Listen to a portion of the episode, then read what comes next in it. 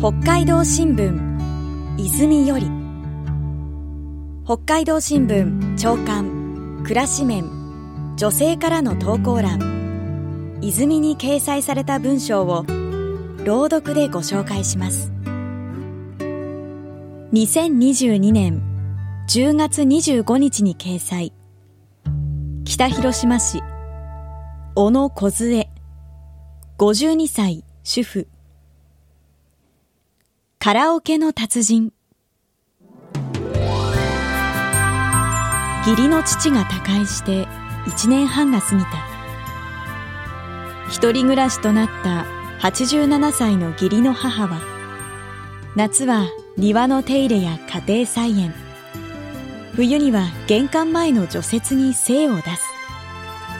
買い物も徒歩や自転車でこなしてきた。だが最近は気力体力が落ち寂しさもあるのか来てほしいとの電話が増えてきていた。母を元気づけようと中学生の息子が敬老の日にカラオケに行こうと提案した。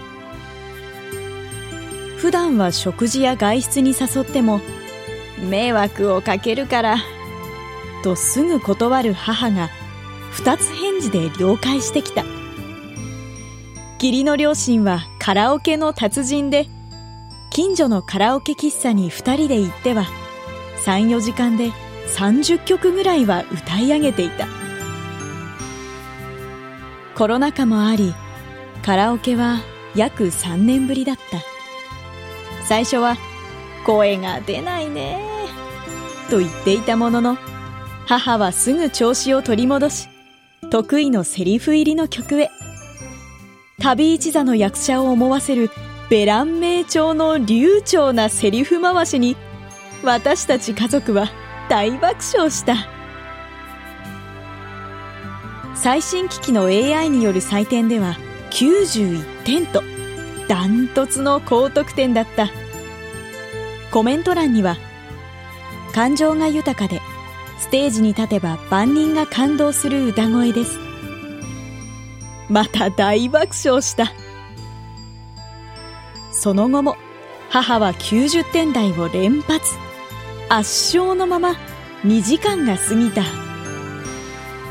コロナでカラオケなんて二度と行けないと思ってたから本当に嬉しかっ